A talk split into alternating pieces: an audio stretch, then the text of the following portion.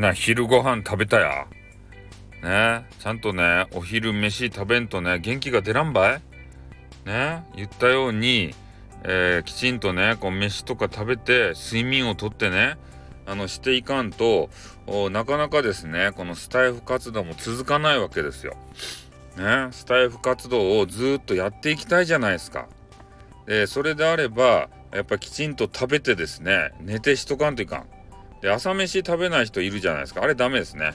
朝飯はあきちんとバナナ1本でもねなんかようわからん食べ物でもいいけんそれ食べてください。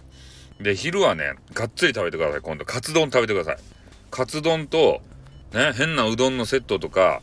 あの、カレーとね、ラーメンのセット、これぐらいね、がっつり食べてください。で、夜はね、ちょろっとでよか。ね、体力使わんやん。あの、あの人妻の方がですね、こう、旦那と夜なんかせんといかんっていう時はね、ちょっと多めに食べていいかもしれんけど、そういうことがなければさ、もう寝るだけやん。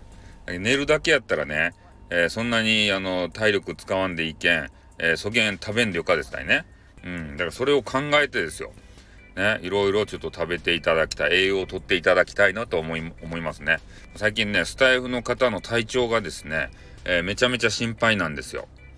ね、さっきあの、m m ンさんのね、部屋にも行ってきたんですけど、もうね、こう、老化現象が出てきていた、いるよという話もあってね、えー、きちんと寝て、食べて、それをしていれば、なんとかなりそうな気がするので、えー、そこをおろそかにしてはいけない。我々ね、スタイファーは。